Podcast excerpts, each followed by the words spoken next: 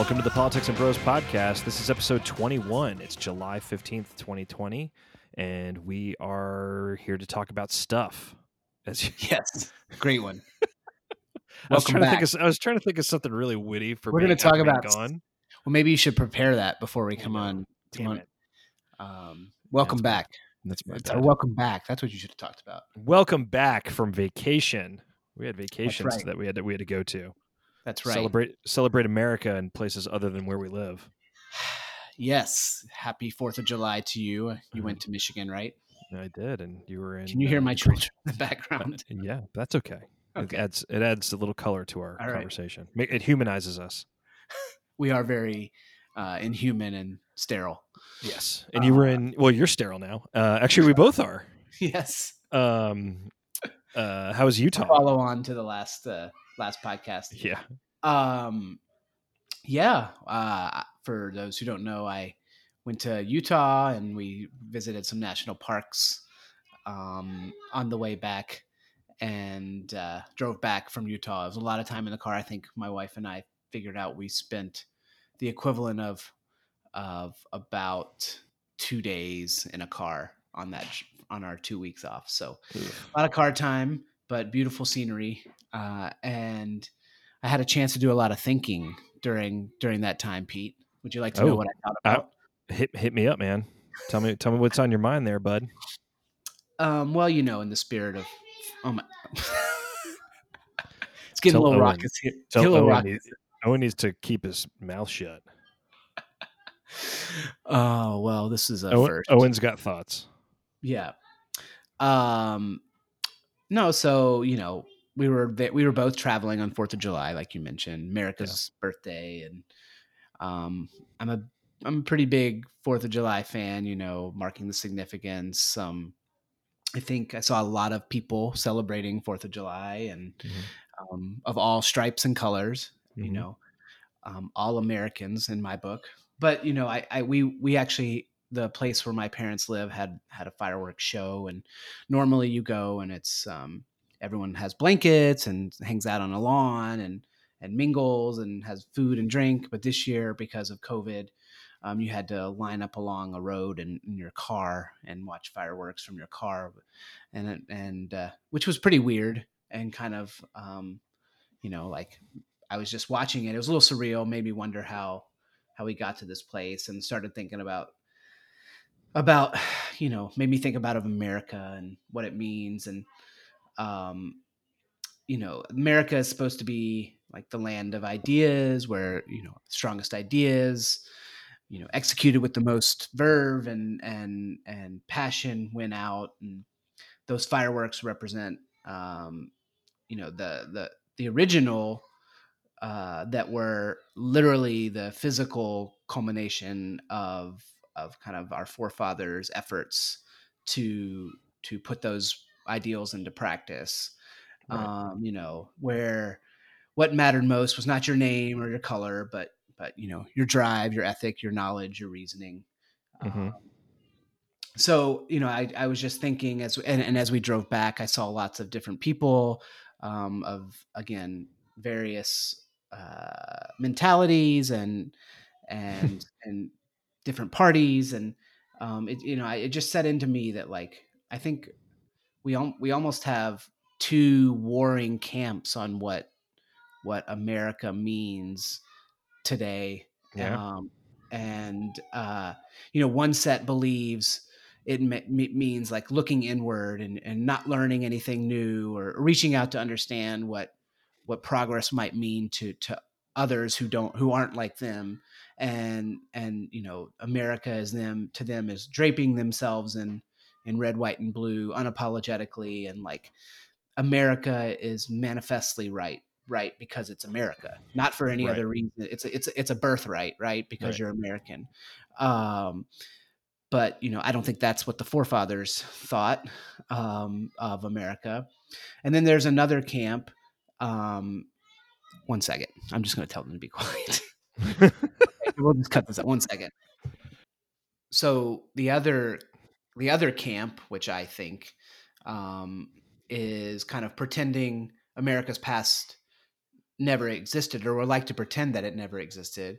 And those that don't fall in line with them are racist or unworthy of, of sort of being being American and, and carrying America forward. Their mat their thoughts don't matter about what America is or should be. Um, mm-hmm. You know that that entitlement that one side sees um, as deriving from inherently American uh, is actually entitles the other group to redistribute everything, our collective gains, and and kind of whitewash history. So, I think the common thread is that neither side is really listening. Um, you know, uh, right. neither side is interested in compromise. Both sides think the other side is un-American, and I think it's just you know it just made me realize that America's in a particularly dangerous place.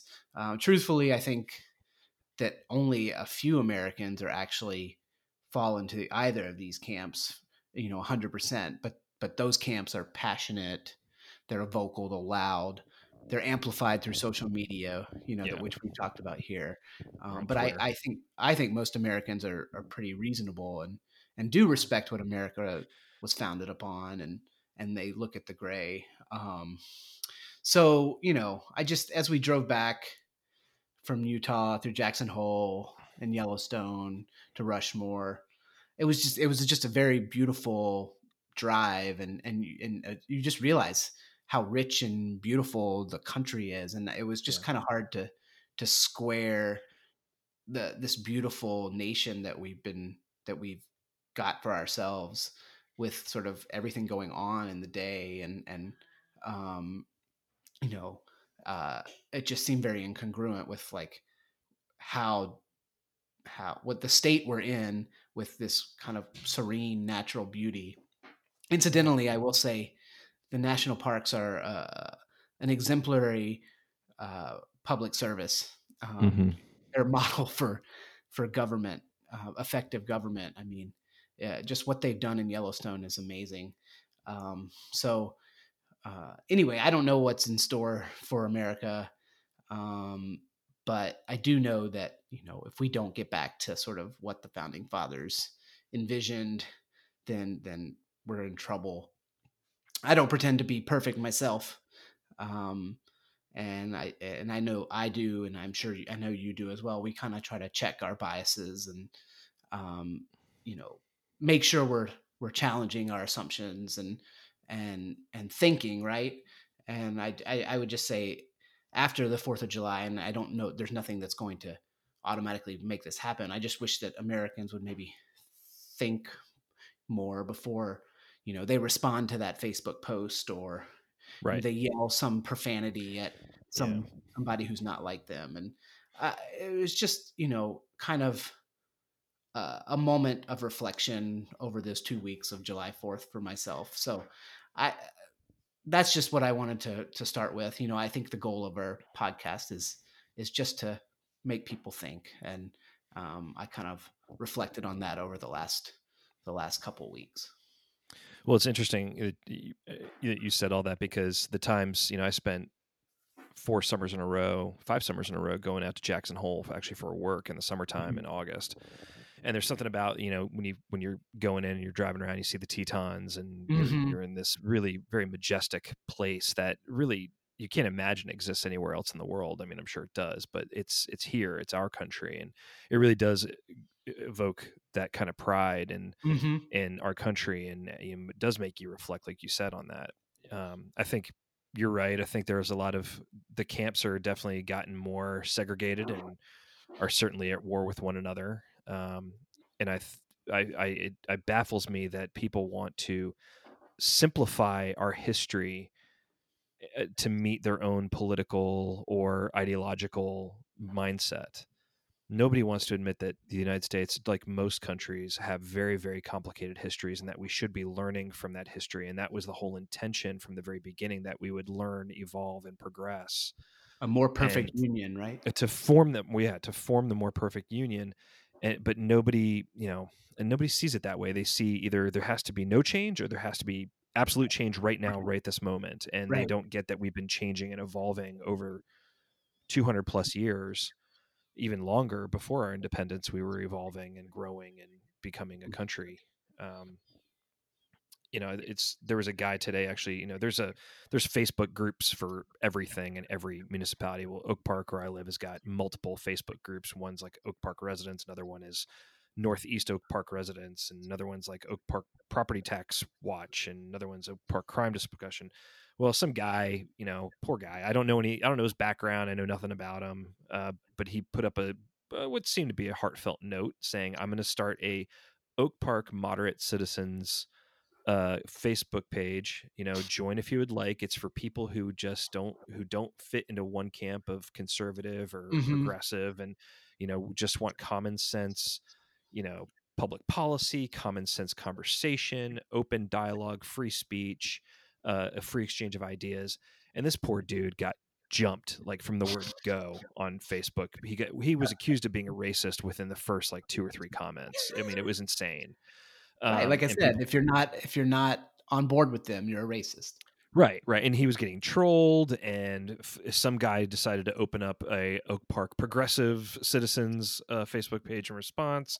And it's like I don't, I don't know this guy. I don't know. I know nothing about his background to defend him, but he seemed heartfelt. He seemed like he just, you know, I he wants the free free exchange of ideas, which I think uh, I believe is actually at risk these days because of these warring factions. That it is not safe in our country to have a nuanced opinion on anything anymore because if you don't fall in line on whatever perspective is you know you know of the moment then you are a racist or you are you know a, neand- a knuckle dragging mouth breather or Mhm. whatever um and i think you know in the pages especially in editorial pages it, in over the past couple months we've talked about the tom cotton uh, episode at new york times where an editor was fired because you know they, that op-ed was published and he had to apologize and now we've seen Bari Weiss, who is a noted centrist, definitely left of center um, Mhm. uh, op-ed columnist for the New York Times. She resigned this week because she just couldn't stand the bullying coming from people within the New York Times uh, editorial staff and even in the newsroom. Um, Andrew She Sullivan. said Twitter is your ultimate editor. uh, Twitter is the ultimate editor, even though they're not on the masthead. It's you know Andrew Sullivan retire or uh, resigning from New York Magazine. It's just nuanced opinion is very important, and I just don't understand why people are fighting against it so badly, and why it's why it's seen as such a threat to you know Black Lives Matter or or any social justice cause. I mean, you got to have nuanced opinion. you've got to have those sort of things in order to move forward. You can't have absolution in every social moment. It just doesn't work. At least yeah, in my no, opinion. no side has um, a monopoly on the right ideas, right? Right. Yeah. Um, I mean, you know, and, but of course, someone would automatically say, go to, well, you know, Hitler thought something or so and so, and just like you know, you're not Yeah. you're not interested in a conversation when you go straight to tho- those points, right? Um, Well, and there was actually that thing. This it was either this week or last week. Uh, there was a new Trump 2020 T-shirt with an eagle on top of an American flag, and they were like, "Oh, that's the that's a Nazi symbol." I'm like, uh, the eagle has been an American symbol since our founding. Like, they said the same thing about Paul Ryan uh, when he was speaker. Had a uh, he chose an older version of the uh, speaker's seal, and it was a little bit more angular, a little bit more. It looked actually quite mm, like modern, but he was accused of using a Nazi symbol for the speaker's uh, symbol, and it's like, come Yeah, on. And then Not everything. Not everything is Nazi. Not everything is KKK. Not everything is you know Trotsky. If you're if you want to accuse progressives of something, It- it's just and then and then the, and or the OK symbol, right? But Right. then of course those things get co-opted and become actually right. part of. People will take them on board as either as trolling efforts or Yeah, Or to, to actually- gaslight the other side and all that. exactly. Yeah, it's like again, I don't know what our forefathers would think, but um, Well, I- and uh, yeah, it's dangerous too. With we we already talked about all the statues being taken down. I mean, you know, people need to stop and look at history. So, and that's I've never been a fan growing up in the South. I I don't think when I was a kid I ever understood, you know, Confederate monuments or conf- or Confederate battle markers that were all throughout Atlanta and the state of Georgia. And um, there actually aren't that many that many Confederate symbols in the city of Atlanta, but throughout Georgia, Stone Mountain is probably the most egregious Confederate symbol. Um, but I never paid much attention to that stuff. But at the end of the day, take whether you take those things down or not, you need to be able to see stuff like that to see how far we've come. You can't just put, lock it up in a room and pretend it doesn't exist, or else we learn nothing. And that's kind of just how I feel. You have to be able to see that stuff, not maybe not in a public square, but in a museum or whatever, or at least in history books, so that you know how far we've come and how much further we still have to go. It it, it serves as a reminder to people that we have to keep moving forward. Uh, but I'm afraid if you take all that stuff away and put it, you know, lock it into some storage closet, nobody's ever going to be thoughtful about it and and and use it as something to be like never again and here's why and this is why we got to go forward. Yeah, and I don't, I don't think America was founded on the idea that we pretend certain things don't exist. Um, you know, they actually by uh, studying them and and understanding their flaws, it makes us Mhm. stronger. Yes. Um, and you know, I think that is probably one of the things that is hurting us most these days is that there is no conversation to stress test ideas or it's either you either agree with me or you're a member of the radical left or you're a, a racist trump fan you know? So it's like um uh i don't i don't have any sort of prescription for for how we change it. I just think we have to get back to that. And that that's my fourth of july thoughts.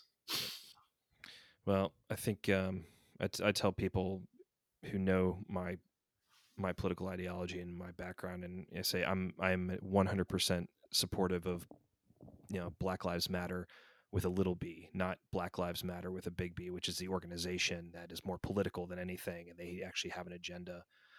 Um, you know, right you're you're separating the the pack from Yeah. the the action the phrase but there's also been resistance to people even doing that. Like, you know, you can't sep people. I've- I've heard a lot of people in op-ed pages and even on you know Twitter and Facebook saying you can't separate the two. Yeah, when I believe you absolutely can. sure. I mean. I've always lived. I've tried to live my life under my, the mantra um, that I associate most with my father, which is "Don't be a dick."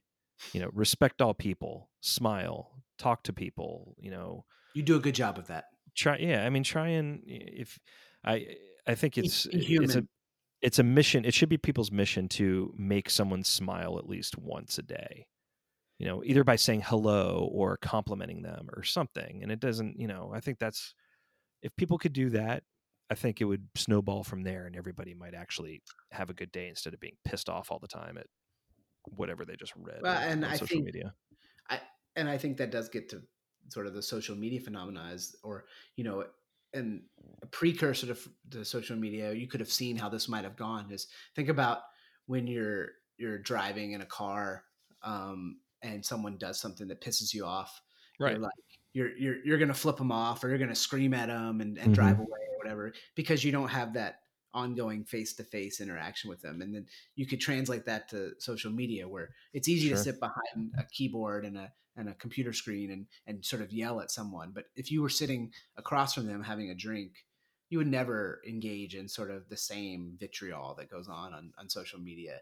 Right. Um, and like you said, like when you're with a person, there's there's a human element to it, and and you you do tend to want to be be congenial and Yeah. and I don't know. It's social media will be our death. Um, but it does seem like uh, they're getting some backlash these days, so we'll see where that goes. yeah. Um, you know, the the ad ads being pulled. Yeah. And Uh, fact check now finally.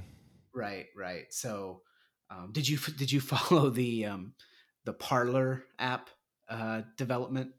Have you followed? No, that? I haven't. I have not like researched what the hell. I mean, I know that there's people who have been going doing Parler. I, I know Rand Paul made a big deal that he signed, created his profile or whatever on there, but I don't know much about it. It was basically uh, an app um, touting itself as you know no interference, completely Mhm. free speech.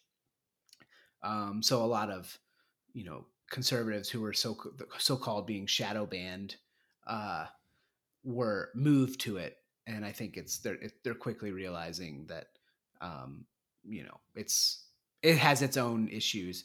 Mostly that when a bunch of conservatives get into uh, their own bubble, um, there's not really much to talk about. Right. really- uh, exactly. so, um, but it, it, it, it's interesting. Uh, you know, I think we should not be running towards our own bubbles, but rather trying to, again, like I said, understand what's at, mm-hmm. what else is out there. Yeah. Uh, we, yeah. I'm with you, man. Okay, good. Same page. All right. Well, Go America. The the the um, rejuvenation of America started here on July 15th, 2020 in on the podcast. Chicagoland on Politics and Bros. Um, well, we do have other things to talk about today. Yeah. Uh, you know, life has gone on, albeit COVID tented life. Um, but I I wanted to quickly bring up the the Roger Stone commutation. Um, Dirtbag.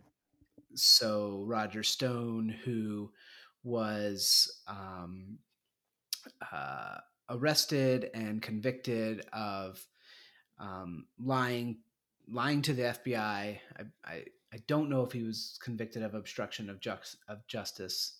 I could look that up really easily, but I'm not going to regardless, he committed federal crimes basically for inter for uh related to the um, the Russia investigation mm-hmm. and was sentenced to um, I believe 40 months in prison is what it got reduced to. There was already a little scandal about uh, the the Justice Department yeah. requesting a, a, a smaller sentence, um, but on the eve of him going to prison, President Trump uh, com- commuted his sentence, so Roger Stone will not have to serve any time.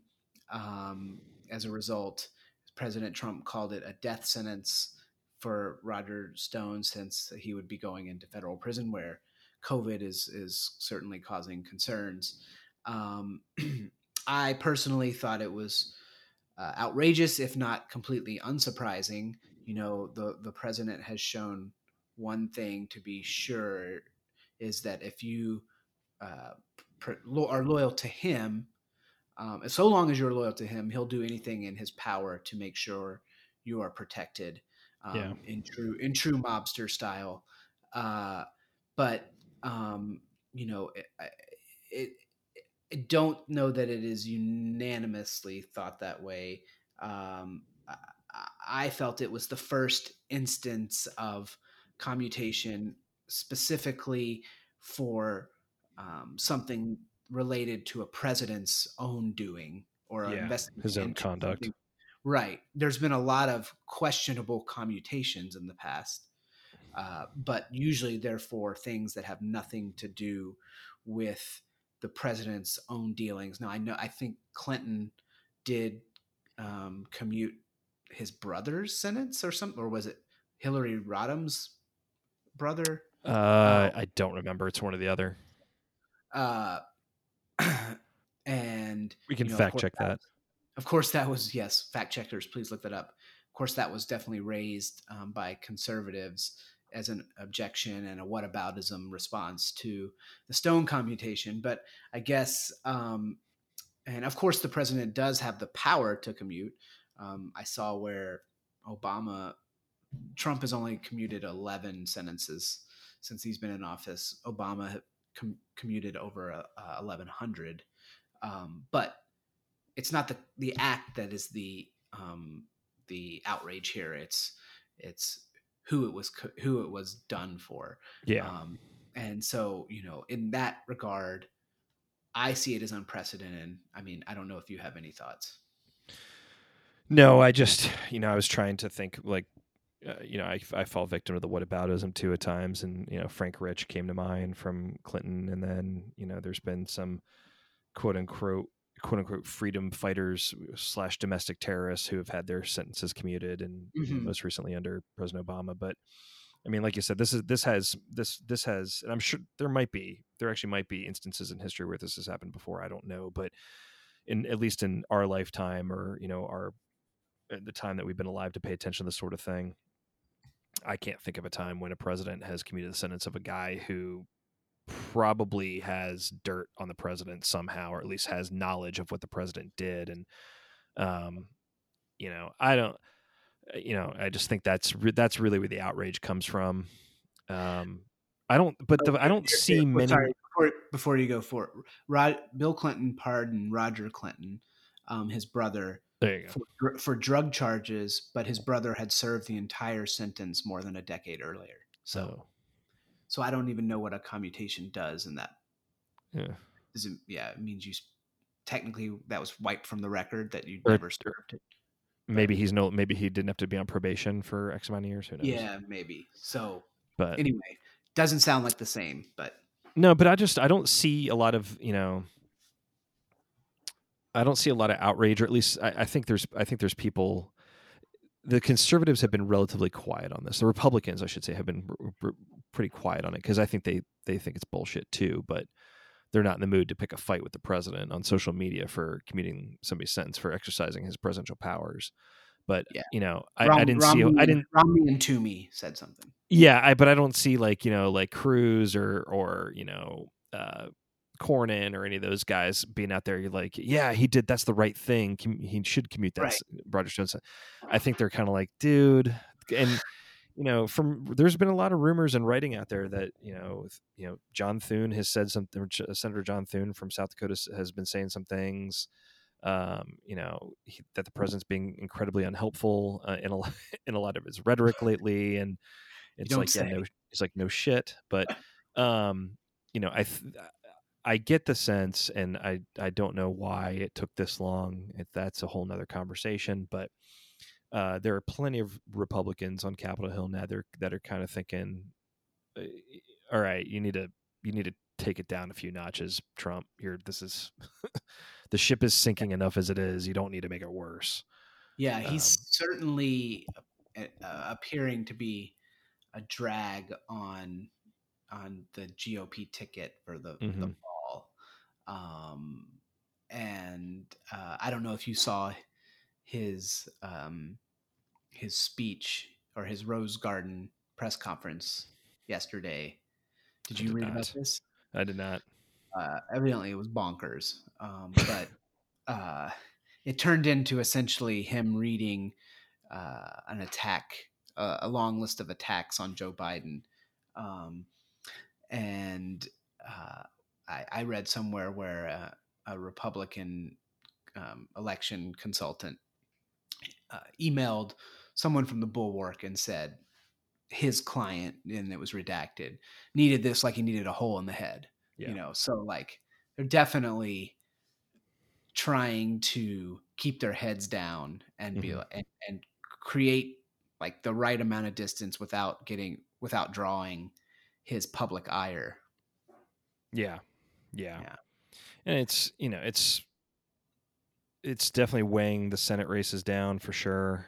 I think, you know, his hand picked person for um for the Georgia Senate race, Senator Kelly Loeffler, you know, she's she's not doing hot and it's not that she's not doing well against the Democrats, it's that she has it's a it's a it's a special election, so it's a jungle Right. primary where there's another Republican in there and it's, you know, Congressman Doug Collins, who I think was probably Trump's that was Trump's actual choice um, Uh-huh. at the end of the day, but he's now all in for Kelly Loeffler because that's who's there. So I think she might actually lose, but that would stay in Republican hands. But he's not Yeah, let's helping. let's he's not helping going. McSally in Arizona. Mc, Sally's McSally's down seven points to to Mark Kelly.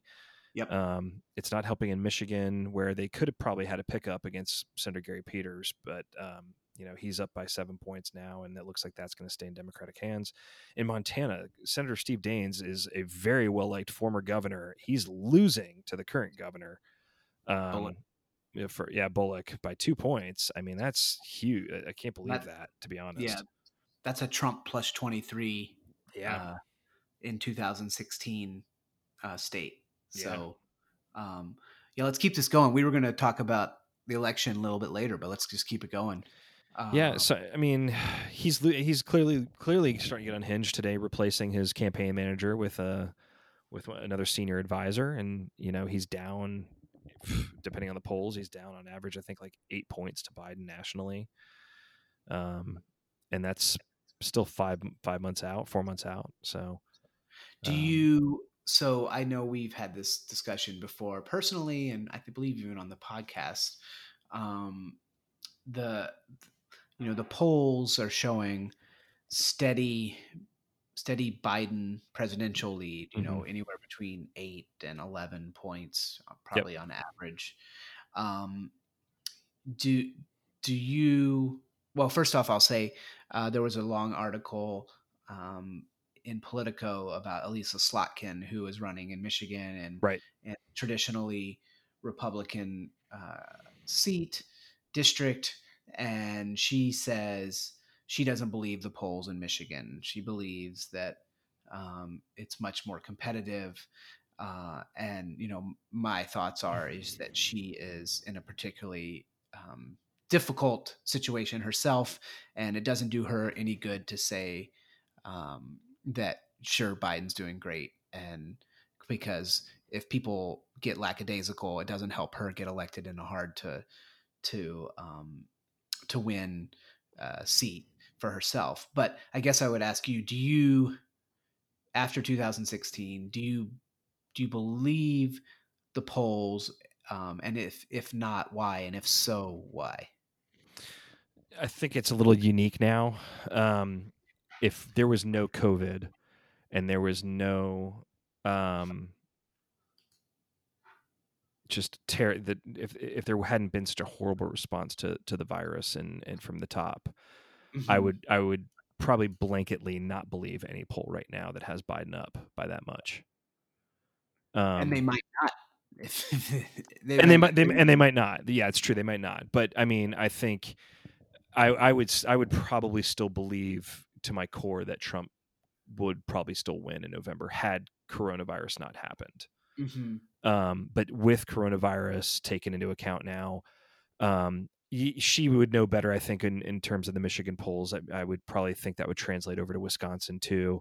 I mean, Wisconsin is just generally a, a, schizophrenic state politically. They just, you know, have the most conservative senator and then the most one of the most liberal senators representing them right now, and both have won re-election, you know, in each of their respective positions. So it's sort of like they I, I, don't know if I ever believe polls that come out of Wisconsin, but yeah. Um, I think what it would what it really would come down to at the end of the day to believe the polls is that Biden has a get out the vote um, uh, apparatus similar to what he had when he was running as vice president with President Obama because their get out the vote system was unbelievably good and they got everybody out to that they needed African American votes, uh, urban votes. They even got out the suburbs.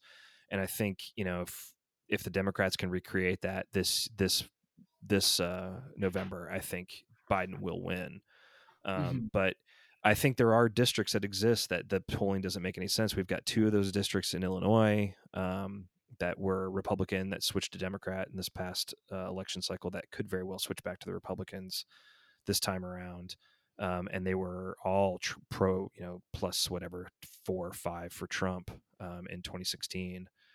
Um, but um, that also assumes that Trump has made inroads with suburban moms um, in the suburbs in general. And I just don't think he's done that. And especially with the handling of, of coronavirus and now talking about schools not coming back for full time this fall, um, public schools, high schools, you know, you know I, I just.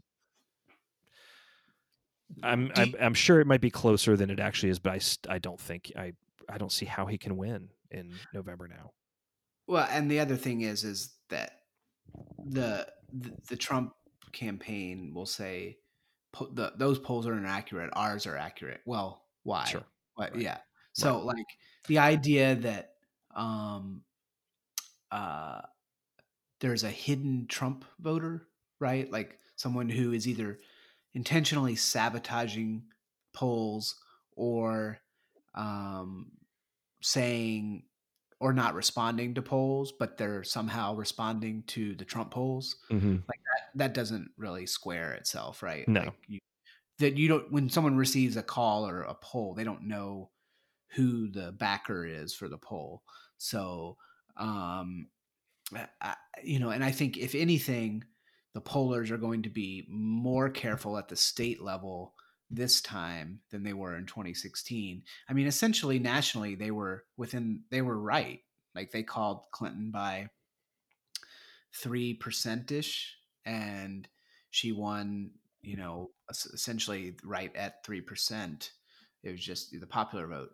Um, they they just messed up the the state polls in in a couple of key swing states, right? Um, and uh, I think when you also start talking about they could they could be wrong. They could be wrong in in in Michigan or Wisconsin, but by because of the virus, Biden is starting to potentially get to places where he could win Florida and Pennsylvania, and if he wins both of those, it's I think it's game over. Yeah, um, you know he he's narrowing Trump's uh, path to victory.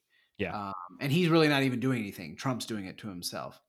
Um, but, but again, I think the lesson the lesson to learn, I think though, from 2016 is that you shouldn't you shouldn't believe polls unless you are unless your candidate is getting the getting out the vote because polls don't mean shit unless you're actually getting people right. to the, getting to the the ballot box to be honest and yeah. that's why polls for Obama in 20 uh, in 2012 were spot on. That's why polls for Obama in 2008 were spot on because they had to get out the vote apparatus to make sure that whoever they were polling was actually going to vote. Because you can poll all day long, but what if those people yeah. don't get leave their house on in November right. to go actually vote for somebody? Actually, 538 has an article today about enthusiasm gaps. Yeah, and um, they actually make the argument that um, I think the conventional wisdom is there's not a lot of enthusiasm for Biden, but they make the argument that there actually is um, lowering enthusiasm for Trump. Right. Um, so, uh, yeah, like you said, it's not going to matter, and I, I, think I think both sides are pretty motivated, um, and uh, yeah, so we'll see what happens. But um, polling wise, and I tend to believe them um, being in research myself now, uh, I think it it does portend um, a Biden victory. As you know, I may have money on that. Um, uh, but um, as we were mentioning earlier, the the down ballot uh, situation, um, you know, and I think I don't know if we started the podcast before, but I remember at one point talking to you uh, where you your your your scenario you actually thought the Democrats had a better chance of retaking the Senate than beating Trump. Do you still think um, the do you still think that way? Uh, I think that I think the Dems have a great opportunity to take the Senate. I don't know if they will. I think it's 50-50. Um, it seems like things are trending in the right way, but all the polls are, are pretty, with the exception of a couple states, the polls are tightening a lot. Um, Hickenlooper in Colorado has made you know a couple of enforced errors with his ethics uh, violations there and his his inability to explain what happened or at least own up to it, and that's narrowed the gap with Cory Gardner. And you know, despite what you might say about anybody might say about Cory Gardner, he is a super likable guy, super nice. He he's a door knocker. He's out there on the and he's he puts in the work. Um, I think really the right now, if I had to call it the only lost, truly lost race is Arizona. I think mm-hmm. McSally. I don't think she has a prayer to beat Mark Kelly. I just think that that that race is gone. Um, you know, but there's a lot of other forces out there that have come online. You've got the Lincoln Project guys who've raised almost 19 million dollars since the beginning of the year, and not only are they running ads, anti-Trump ads, they're actually running ads against some senators too in their own party yeah. um, which actually I take a little offense to, but because um, I didn't think that was what their mission was going to be. But you know, it is what it is. Um, you know, I think states where Dems thought they were going to be more competitive, like Texas, like you're you're never going to take down John Cornyn. You just you're not. I I don't think they have a prayer to win that seat.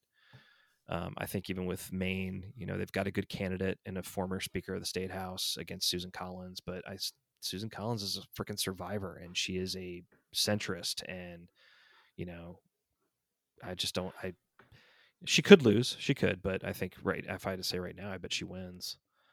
So I think they have a great opportunity to take back the Senate, but I'd still I'd put it at 50-50 that they would um, at this point. And if Biden wins the presidency, they only need to get to 50. I mean, I know you're saying 50-50 sure. take um, but yeah, 50% uh, chance to win to win back the Senate. Like it's a coin Um, flip, I think, at this point. they just need to get to um, 50 if Biden wins. So Right. that could potentially be um, Hickenlooper, uh, um, Kelly, and then you know one one of um, Gideon, Cunningham. Yeah. Um, you know, I don't think Georgia's going to flip, but No. I don't know. Ernst has been in a neck and neck race. Uh, as you said, Bullock. All they need is one of those. I, I think. But then again, I think as you mentioned before we got on, Tommy Tuberville will probably be in the Senate, so that they might need four. So wild to me. But that four, if they got four in Tuberville and they lost Doug Doug Jones, would that be 50-50 or would that be 51-49? That just- that's 50-50. They need to win. They need to net three seats to to get to 50. to get to 50. Yeah. Okay. So Um, anyway, it's yeah, in it's in reach. I'm shocked that we haven't talked about Jeff Sessions' as, you know, Fall from grace. Total fall from grace. Poor. I feel I feel a little bit bad for the guy. I don't care. I kind of feel like he he needs to retire. He needed to retire anyway. Um, I do find it funny that Tommy Tuberville, um, a f- former college head football coach, who I'm sure is a lovely guy, um, is probably Knows gonna be- nothing of policy. Yeah, He literally- he wouldn't be the yeah. first former college football coach to be in Congress. Um, but um, Tom Osborne. Tom Osborne, I think, was the last one from Yeah. Nebraska. But um, you know, it was. I just think it's funny. Yeah, I, I don't. I don't think Doug Jones is going to be able to hold off. Uh, hold that one. on- Hold that seat. But um, crazier things have happened, and it's it's a thing where I don't think Biden has. I don't think it's going to matter if Biden's at the top of the ticket. I think it's really just going to be because there's going to be plenty of people on the Republican side who are going to vote for Biden. Uh, you know, regardless of who's down the ballot, and then they'll they'll vote for their Republicans down ballot. Mm-hmm. Um, so I really I I'd love to see that data after after the election of of down ballot voting, tickets. yeah, split ticket voting, and see how that how that all worked. Well, um, early voting starts pretty soon in some states. hmm Uh, I got I printed out my Cook County mail-in uh, ballot today, so oh, nice. it's, it's uh or not my or my application for mail-in. Oh, okay. Um, Are you not going to be around in November? no, I'll be here, but you don't. You just don't want to go to your polling station. Oh, because of COVID stuff. I mean, I I'd like to have the option. Yeah. I mean, if I get the mail-in ballot, do I have to do it, or can I just uh, I can still vote in person? Yeah, you could. Oh, yeah, yeah. I think you can Yeah. still vote in person. Yeah, yeah. Yeah. So I just like to have the option. Yeah. Um, it's very smart. also, I want to I want to vote twice, so I can vote which is what which is what Trump's going to accuse Yeah. everybody of. right. Uh, so anyway, I'm not. I don't have any sort of formal training in elections, but I love following them, and I think Yeah. it's it's a sport to me, um, Oh, most for definitely. better or worse. Most definitely a sport. Yeah. Uh, so I don't know. Do you want to quickly touch on schools, or do you want to just uh, call it a night and save it for the next pod? Oh, let's save it for the next pod. I think. I think It'll still be the, conversation will still be going on, and it probably evokes a lot of anxiety uh, to just think about schools not opening in the fall, and you know, especially our situation in Chicagoland, where everybody's kind of waiting to see what other school districts are going to do, and you know, the mayor of Chicago announcing that they're not going. to CPS isn't going to make a decision until like late August. I'm like, how, how does how's that going to work? But anyway, we can talk about that next on the next pod. yeah, they may ha- have even made an announcement in Chicago by then. Yeah. Um, cool. So, uh, what have you been into these days?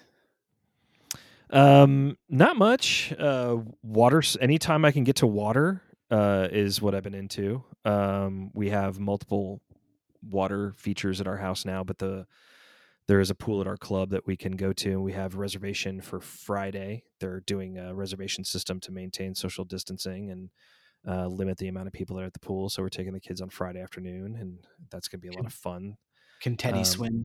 Yeah. Teddy's getting good. At, when we were in Michigan, he was jumping into the lake. He had his life vest on and then like a little noodle, and he was kind of paddling out. And anytime he'd like go any go near any of the pontoon boats, we'd like yell at him to get his to get back to us because I was getting a little too close. But he was getting adventurous, and and then Leah was kind of dunking her feet in and having fun. And we did go to the beach, uh, and at the beach, Leah got in the water and swam around with me and. Um, Cool. But um, the lake where my in-laws have their cabin um, is a little murky. It's not really a, a swimming lake. It's more of a you know ride your you know ride your jet ski or your, your Uh-huh. pontoon boat kind of lake and fishing because there's a lot of uh, weeds that are actually growing up out of the out of the water. So you know when you when you jump in, you get you feel that stuff kind of rubbing against your skin is kind of kind of gross. Yeah, but gross. but um but they still had a freaking great time and um yeah so that water and grilling meats which is what i like to do with the summer we got a whole bunch of steaks from bob's processing in south haven michigan which is a phenomenal butcher and i brought Future future pod sponsor. oh i hope so god that'd be amazing uh, i'm gonna when i go back in august i'll i'll ask i'll ask bob if he's interested in that sort of thing um if i get a free pack of bacon out of it i'll be happy Bob is in the Bob is in the smoked meats Hall of Fame. So Oh. this this dude's legit. Um, That does sound but good. um, yeah, grilling meats and water. You're into summer. I'm into summer. How about Cool. you? Uh, so I mentioned we went to a bunch of parks on the way back from Mhm. from our trip, um, and I was not aware of this program till recently, but it's quite good, and I'm into it. Hmm. Uh, it's called the Every Kid in a Park program, put on by the National Parks uh, Oh. Organization, NPS, um, and basically any fourth grader is entitled to uh, to explore the parks for free. Oh, So uh, our why daughter- just fourth graders? I don't know. I don't Hmm. know the history behind it, but that's the age they, Oh. you know, maybe to to instill that awe of nature and at a young age, Damn right. um, exploration. Uh, so my daughter is going into fourth grade, and and um, we printed out. It was very easy, something online. She filled it out. We got to the first um, entry station, handed it in. They gave us a, a pass, and it was good for the whole car. So we went to. We made one, two, three, four, five, six visits to parks, and didn't pay anything for them um, and you know the entry fees run anywhere between like 25 and 40 dollars for a car um, and so yeah i think it's just a, a great program.